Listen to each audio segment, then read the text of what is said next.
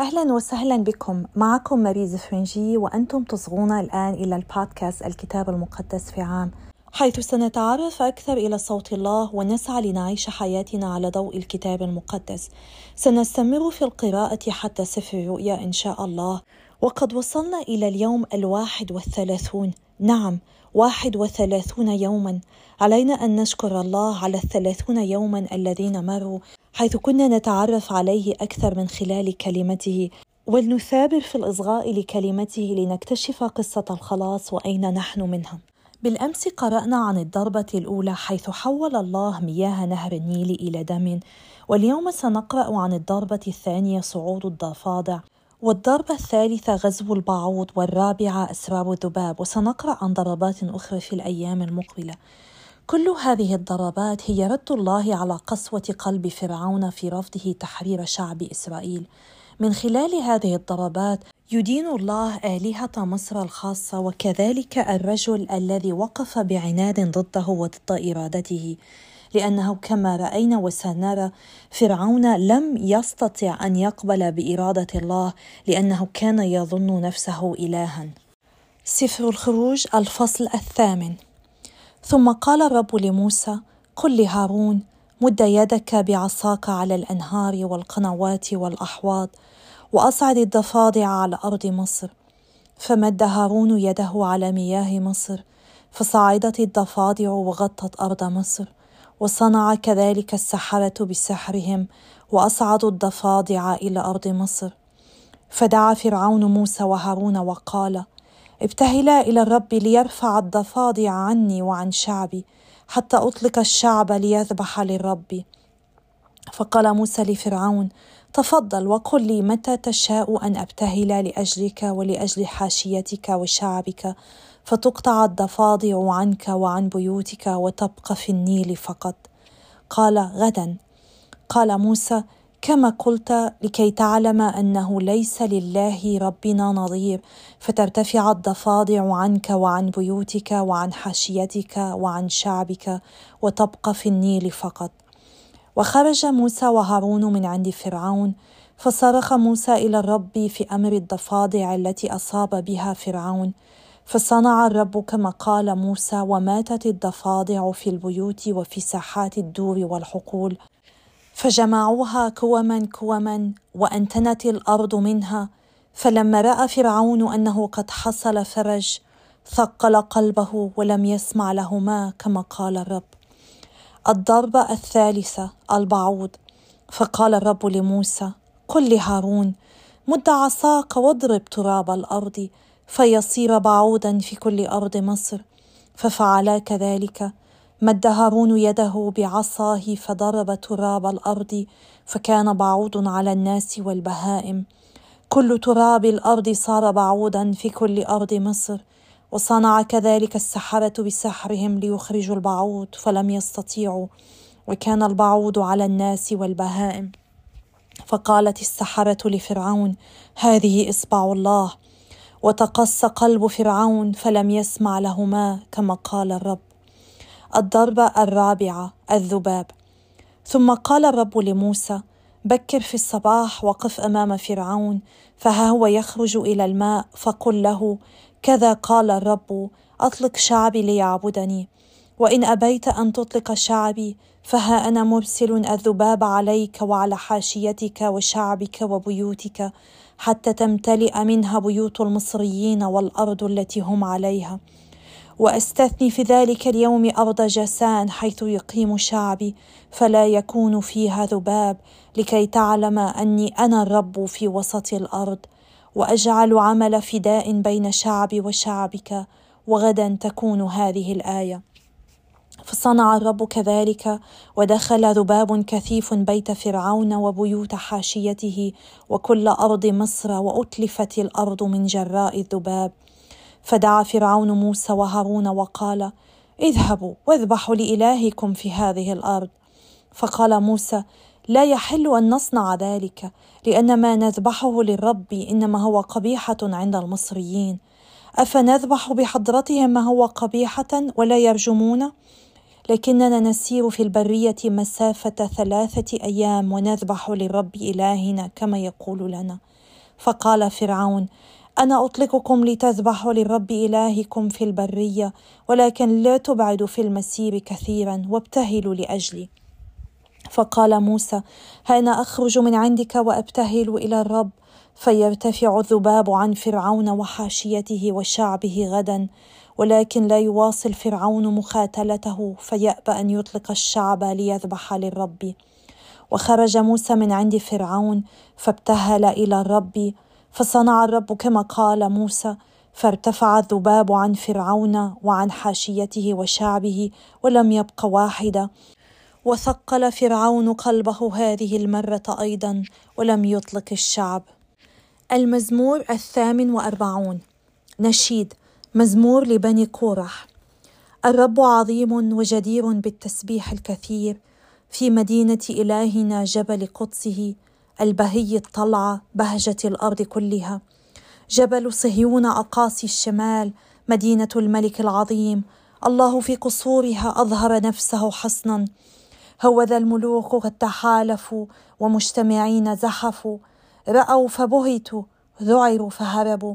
أخذتهم هناك الرعدة كما يأخذ المخاض الوالدة كأنها ريح شرقية تحطم سفن ترشيش كما سمعنا كذلك رأينا في مدينة رب القوات في مدينة إلهنا. إن الله يوطدها للأبد. سلاه. اللهم تأملنا في رحمتك في وسط هيكلك. تسبحتك يا الله مثل اسمك تبلغ أقاصي أرضك. يمينك مملوءة برا جبل صهيون يفرح وبنات يهوذا تبتهج من أجل أحكامك. طوفوا بصهيون ودوروا حولها واحصوا بروجها. علقوا قلوبكم بأسوارها وتأملوا في قصورها. لتخبروا الأجيال القادمة بأن الله هو إلهنا مدى الدهر وللأبد وهو يرشدنا أبد الدهور. سفر الأحبار الفصل السادس الكهنوت والذبائح المحرقة.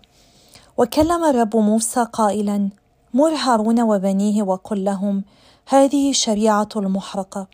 تكون المحرقة على جمر المذبح طوال الليل حتى الصباح ونار المذبح مشتعلة عليه. ويلبس الكاهن قميصه من الكتان وسراويلات من الكتان على بدنه ويرفع رماد المحرقة الذي أكلته النار على المذبح ويضعه بجانب المذبح ثم يخلع ثيابه ويلبس ثيابا أخرى ويخرج الرماد إلى خارج المخيم إلى موضع طاهر وتبقى النار على المذبح مشتعلة لا تطفأ ويحرق عليها الكاهن حطبا في كل صباح ويرتب عليها المحرقة ويحرق عليها شحوم الذبائح السلامية. تبقى النار مشتعلة دائما على المذبح لا تطفأ. التقدمة. وهذه شريعة التقدمة. يقدمها بنو هارون أمام الرب تجاه المذبح ويأخذ منها بقبضته من سميد التقدمة وزيتها مع كل البخور الذي عليها ويحرق على المذبح تذكارها رائحة رضا للرب وما فضل منها يأكله هارون وبنوه فطيرا يؤكل في موضع مقدس في فناء خيمة الموعد يأكلونه. لا يخبز خميرا. إني جعلته لهم نصيبا من ذبائحي بالنار. إنه قدس أقداس كذبيحتي الخطيئة والإثم. كل ذكر من بني هارون يأكل منها. فريضة أبدية مدى أجيالكم لذبائح الرب بالنار. كل من مسها يكون مقدسا. وكلم الرب موسى قائلا هذا قربان هارون وبنيه الذي يقربونه للرب يوم مسحه. عشر إيفة سميدا تقدمة دائمة نصفها في الصباح ونصفها في المساء. تصنع بزيت على الصاج وتأتي بها مشربة وتفتها فتقربها تقدمة فتات رائحة رضا للرب. والكاهن الممسوح من بنيه بعده يضعها فريضة أبدية للرب تحرق كلها وكل تقدمه كاهن تكون كاملة لا تؤكل. ذبيحة الخطيئة. وكلم الرب موسى قائلا قل لهارون وبنيه هذه شريعة ذبيحة الخطيئة. في الموضع الذي فيه تذبح ذبيحة الخطيئة أمام الرب إنها قدس أقداس والكاهن الذي يقربها هو يأكلها. تؤكل في موضع مقدس في فناء خيمة الموعد. كل ما مس لحمها يكون مقدسا وإذا نفر من دمها على الثوب فما نفر عليه تغسله في موضع مقدس.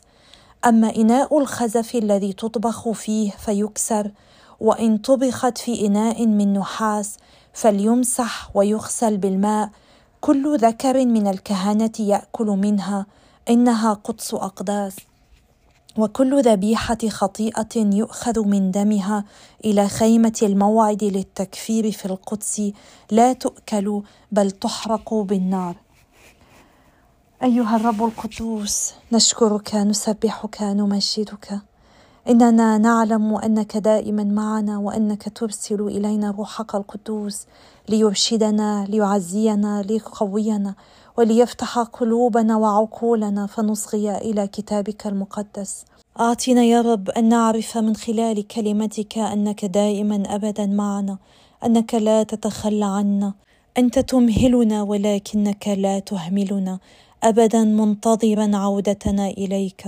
نصلي من أجل كل البعيدين عنك يا رب أن تكون صلاتنا فرصة لكي تلمس قلبهم فيفتح قلوبهم لك ويعطوا نفسهم فرصة ليختبروا حبك ويعودوا إليك. باسم يسوع نصلي آمين. يا لها من فرصة رائعة أن نستمر في هذه المسيرة مع الكتاب المقدس ونسمح لكلمة الله أن تغيرنا. إن الكتاب المقدس هو بمثابة مصباح يدوي يسلط الضوء على أماكن معينة في حياتنا ربما أماكن في حاجة لأن تتغير. وفي بعض الأحيان كلمة الله هي كالمرآة حيث تنعكس أنفسنا فيها. وفي أحيان أخرى يبدو الكتاب المقدس مثل ورقة الصنفرة الذي ينعم بعض الحواف الخشنة. ينعمنا وبهذه الطريقة نقدر أن نشع بطريقة أفضل وتليق بأبناء الله.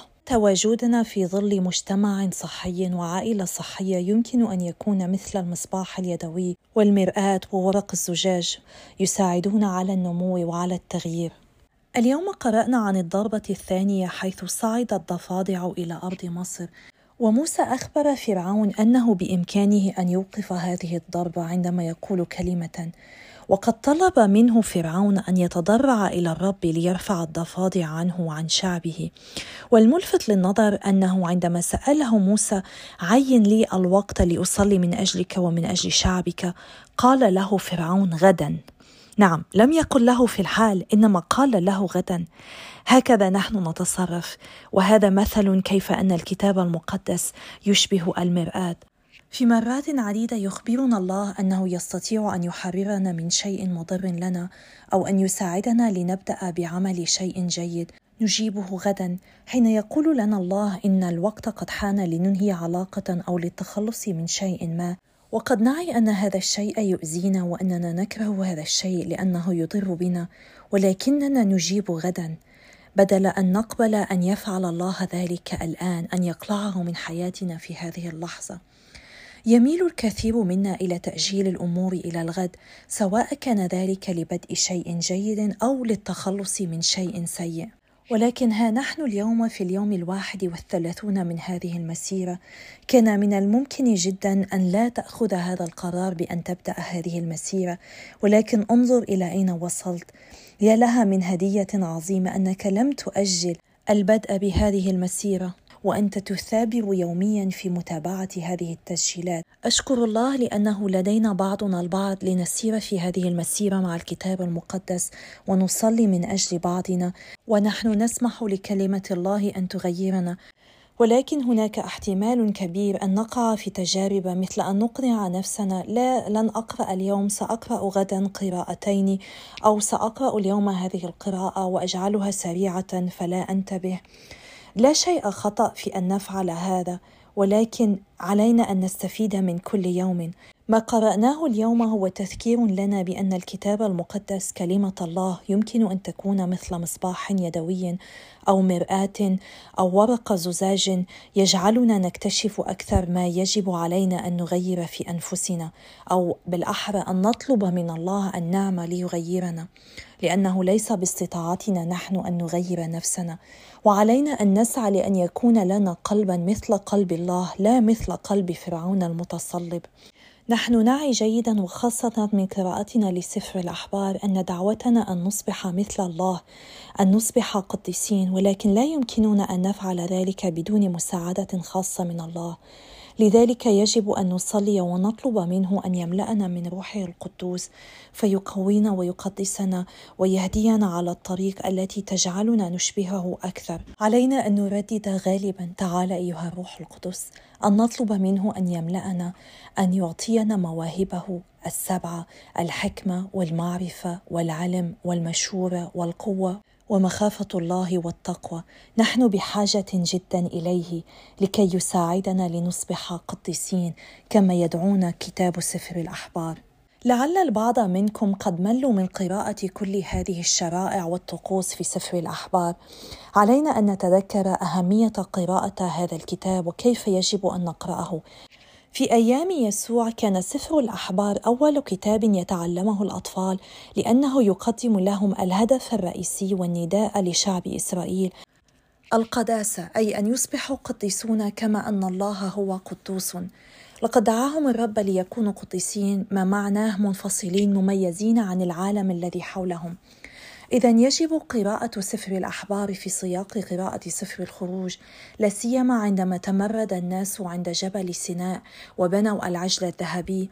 لعدة أيام كان موسى في سيناء يتلقى تعليمات من الرب. هذا الوقت كان الشعب يفقد صبره بغياب موسى مما جعل بعضا منهم إلى إنشاء صنم من الذهب للعبادة. وعندما يعود موسى يواجه شعب إسرائيل قرارا مهما عليهم أن يتبعوا أولئك الذين خلقوا العجل الذهبي أو أن يتبعوا الرب. اللاويون هم الذين تبعوا الله ونفذوا حكمه وبهذه الطريقة تميزوا عن غيرهم وأصبحوا يدعوا الكهنة. في جبل سيناء اختبر شعب إسرائيل نوعا من المعسكرات بهدف أن يصبح ابن الله البكر يؤثر على الجماعات والأمم التي حولهم. مرة بعد مرة نرى كيف أن الله كان ينادي على شعبه ليصبح قديسا كما هو قدوس. والله قد وضع قوانين عديدة لشعبه لتميزهم عن مصر وعن باقي الأمم. وكل تفاصيل هذه القوانين تخبر شعب إسرائيل كيف يأكل ويلبس ويعبد الله بطريقة مختلفة عن الأمم التي حوله وبطريقة ترضي الرب. ما قرأته الآن يأتي من البايبل إن يير كامبانيون للبودكاست الذي قام به Father مايك شميت في العامين الماضيين وهذا التعليق يأتي من لافينيا سبيريتو وعلينا أن نفهم شيئا أن الله أيضا يعطينا عدة قوانين ووصايا لكي نعمل بها ونقدر أن نعيش حياتنا بطريقة مرضية لله. إني أدعوكم للتأمل في حياتكم اليوم. هل أنتم تتبعون وصايا الله وتسعون لتحقيق إرادته؟ هل تسعون لإرضاء الله أم لإرضاء لذاتكم الشخصية؟ من السهل جدا علينا أن نظن أننا نحن نسعى في كل لحظة من حياتنا لنتمم مشيئة الله. ولكن من خبرتي الشخصية خاصة عندما طلب الله مني أن أقوم بهذه التسجيلات اكتشفت أنه من السهل جدا أن نقول إننا نسعى لتتميم إرادة الله ونعمل ما يرضيه ولكن الواقع هو بعيد جدا عن ذلك لأنه عندما يطلب من الله شيئا صعبا أو متعبا أو قد يبدو لنا مستحيلا من الصعب جدا أن نقول له نعم وللأسف برفضنا عمل هذا نحن لا نرضي الله ابدا. لذلك أنا أطلب منكم جميعا أن تصلوا من أجلي ومن أجل بعضنا البعض لكي نستمر في هذه المسيرة مع الكتاب المقدس فنكتشف أكثر عمق محبة الله لنا وسر خلاصنا ونساعد غيرنا على اكتشافها. وكونوا أكيدين أنني أحملكم بصلاتي كل يوم وأنا متحمسه جدا للاستمرار بهذه المسيرة معكم.